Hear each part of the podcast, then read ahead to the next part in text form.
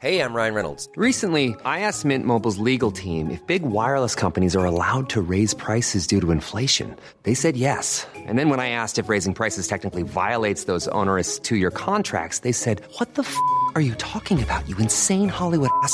So to recap, we're cutting the price of Mint Unlimited from $30 a month to just $15 a month. Give it a try at mintmobile.com slash switch. $45 upfront for three months plus taxes and fees. Promo for new customers for limited time. Unlimited more than 40 gigabytes per month. Slows. Full terms at mintmobile.com. Bonjour, bonsoir, bon après-midi à tous. Petite nouveauté cette saison dans mes podcasts, je vais vous proposer chaque veille de sortie d'épisode un extrait de notre conversation avec mon invité. En espérant que ça puisse vous donner envie de découvrir l'épisode complet demain, je vous souhaite une belle écoute et je vous dis j'espère à demain. Et quand, euh, et quand notre, euh, notre premier bébé s'est présenté, euh, on était vraiment super heureux, quoi.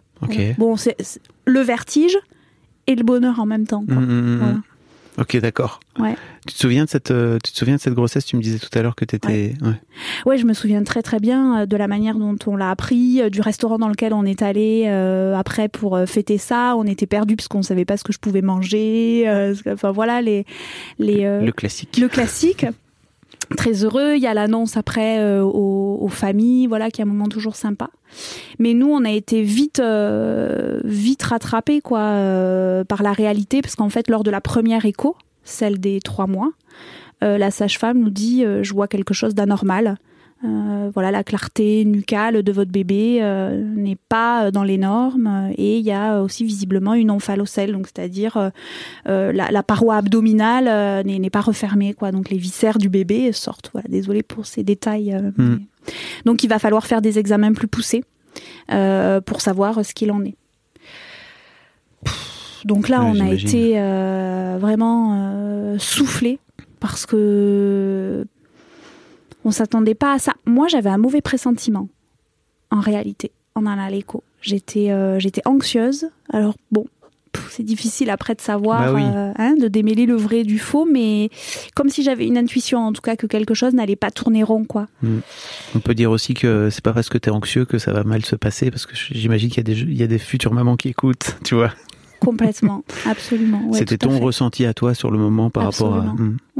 Ouais, et, et d'ailleurs, euh, ce que, enfin, il s'agit vraiment de mon histoire, quoi. C'est-à-dire que même les mots que je pose, ils paraîtront peut-être mala- maladroits pour d'autres T'es là pour personnes. raconter ton histoire. Ouais, c'est ça, Je, parce permets- que- je me permettais juste de le dire parce que Mhm. effectivement cette histoire d'anxiété, je crois que c'est un vrai truc qui peut traverser les, des, des- Ouais. des jeunes femmes enceintes, enfin des femmes enceintes qui sont souvent enceintes pour la première fois. Et je trouve ça cool, tu vois, de venir dire chaque histoire est vraiment personnelle. Mais ouais, Différentes, t'as raison. singulières. Tu viens raconter ton histoire. Mais euh, et, donc voilà, donc euh, c- cette, sage-femme nous, apprend ça et, euh, donc euh, en nous disant voilà, euh, ça peut être une forme de trisomie. Donc déjà on apprend qu'il y a différents types de trisomie, la trisomie 21, la 18, la 13, Euh, mais ça peut être autre chose, voilà. Donc euh, très très abattu. On, enclenche donc les examens, donc euh, ça s'appelle une biopsie de trophoblaste. euh, euh, bon voilà, on se retrouve dans un contexte hyper médicalisé et en fait complètement quelque part abandonné aux mains des médecins en fait. Parce que là, on maîtrise euh, plus rien, quoi. C'est-à-dire que euh, on s'attendait pas à ça. On découvre en fait, voilà, que que, que, les choses peuvent vraiment tourner mal. On ne sait pas si notre enfant pourra vivre, ce qu'il aura, est-ce qu'il aura un handicap, etc. Donc là, c'est vraiment une période et quand tu très dure. Et quand tu dis on, tu parles de, de toi Et de Paul. et de Paul aussi. Vous avez Ouais. beaucoup échangé par rapport à ça justement. Oui. Ouais. Ouais. Ça, c'est C'est quelque c'est chose. dur, hein. C'est dur de, de réussir à se livrer justement, surtout si le mec est mystérieux. non, mais c'est vrai. Ouais. Mais là, le mec mystérieux a- avait rompu la carapace. Ouais. Parce que, euh, en plus, euh, on a vite compris qu'il y aurait une décision euh, à prendre, enfin en tout cas qu'on nous mettrait face à une décision, et donc euh, que cette décision, elle nous impacterait toute notre vie, que potentiellement c'est une décision qui en plus aurait des conséquences sur notre couple, parce qu'on sait que ce sont des événements qui peuvent briser des couples.